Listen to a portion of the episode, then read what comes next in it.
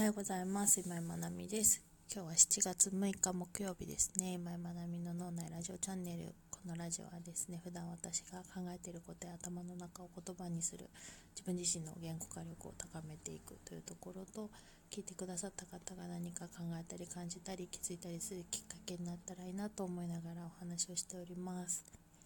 はい。今日は165回目ですね。テーマは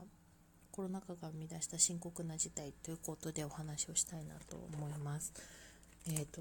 なんかねちょっと今更みたいな感じもあるかもしれないですよね。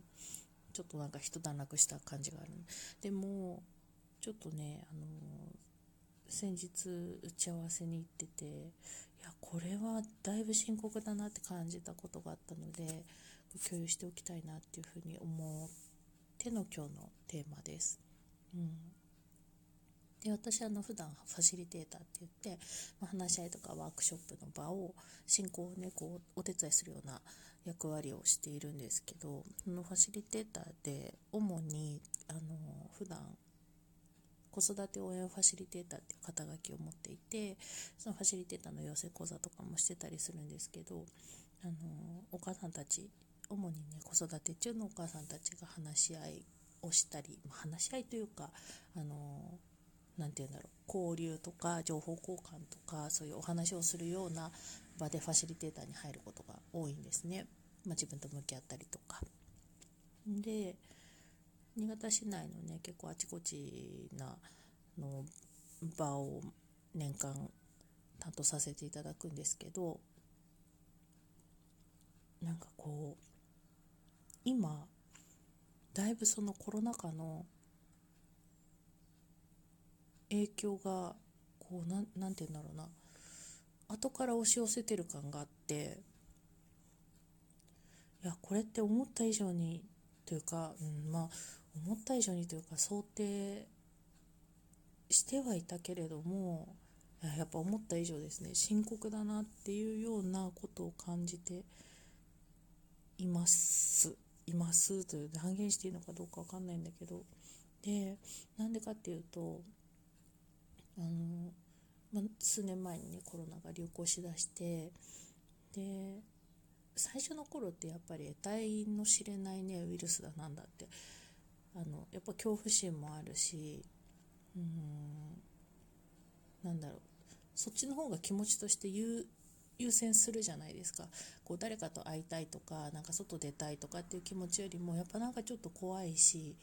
あの外出控えようかな人と会うの控えようかなみたいな気持ちの方が多分大きかったと思うんですよね。で特に子供がいればなおさらだと思うしでそんな中でコロナがこう広がり始めた時にはあのちょっと自粛モードになり、まあ、もちろんね国とかが言ってたのもあると思うんですけどあのどちらかというとやっぱ控えよう。人と会うのは控えようであとこういうね講座みたいなものとかもやっぱり開催ちょっと見送ったりっていうことが続いてたんですよね。であのまあ、私とかみたいに、ね、ファシリテーターとか講師業やってる人たちはそういう対面の場っていうのは一気になくなっていったと思うんですよ。あの本当になくなったと思います一時期全く。であのそれが少しずつ、まあ、どちらかというとやっぱりそういうふうに人と会うこととか対面で何かをするっていうことの方があのちょっと今は控えようねっていうモードだったのでみんなそれで良かったんですよね。でだんだん少しずつやっぱりなんかいつまで続くんだろうねこの状況っていうふうに長期化してきた時にあの少しずつ、まあ、感染対策をしながらやっぱそういう場を再開していった方がいいよねって方向性になりでもちろん対面の場だとあのパーテーションを置いたりとか距離を十分に取ったりとかそういうことをしながら、まあ、マスクの着用は絶対だしそんな感じで対面の場は少しずつ持つ機会ができてきて、まあ、あとオンラインを使いながらみたいなところがどんどん広まっていったわけですよね。でその頃って、うんと、結構ね感想とかなんだろう参加の動機みたいなところを聞くと人と会って喋りたかったですっていうのが非常に多かったんですよ。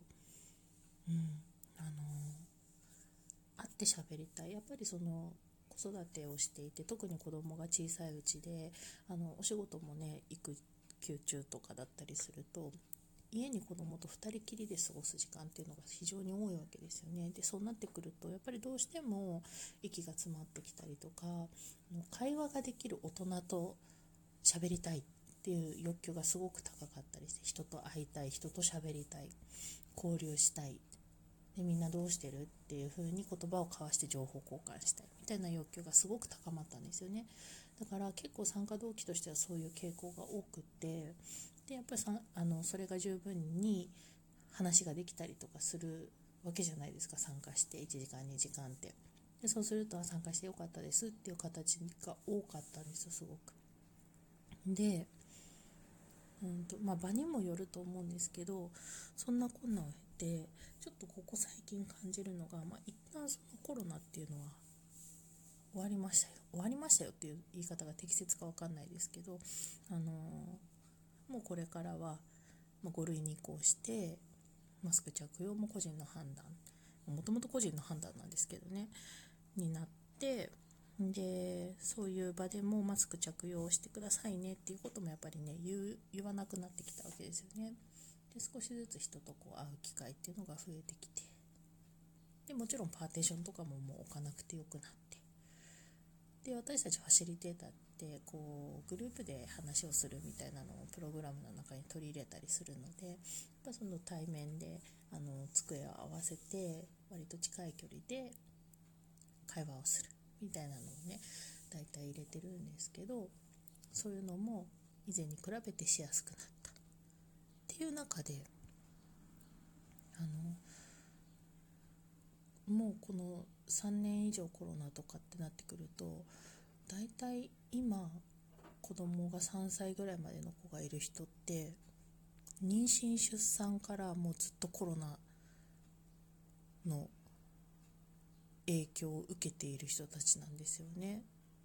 ということは病院も面会できません。なんならこう出産も立ち会いちょっと NG です。うん。入院中もお見舞いね最低限です。なももしくはもうお見お見舞いもできません。来ないでください。面会来ないでください。みたいな状況の中で妊娠出産子育てに突入している人たちがほぼなわけですよ。で結婚とかもねそこに加わってくると結婚式はできなかったですか？とかやってもこう本当に身内近い身内だけでとかなんかその何て言うんだろう以前はあったたくさんの人に祝福してもらうっていう機会が圧倒的に少なくなっていてで我が家はねもう私なんかはもう上の子は15歳になったので15年前なわけですよ出産が。わおでその時はもうね当たり前のように、まあ、結婚式とかもしましたけどと妊娠出産があってで子供が生まれたっていうとみんながお見舞いに次々来てくれてで退院した後も赤ちゃんに会いたいって言って会いに来てくれてであの帯焼け祝いって分かりますかね？なんかこう親戚集めて床上げが過ぎた時期に何だろうお披露目じゃないですけどこんな感じでお祝いしてもらって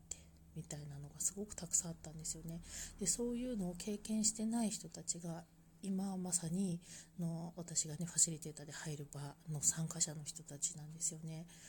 だから何て言うんだろう圧倒的なそういう祝福されたっていう経験がなかったりとかうんあとその人と会うっていうことあまりしていなかったから他の赤ちゃんの成長を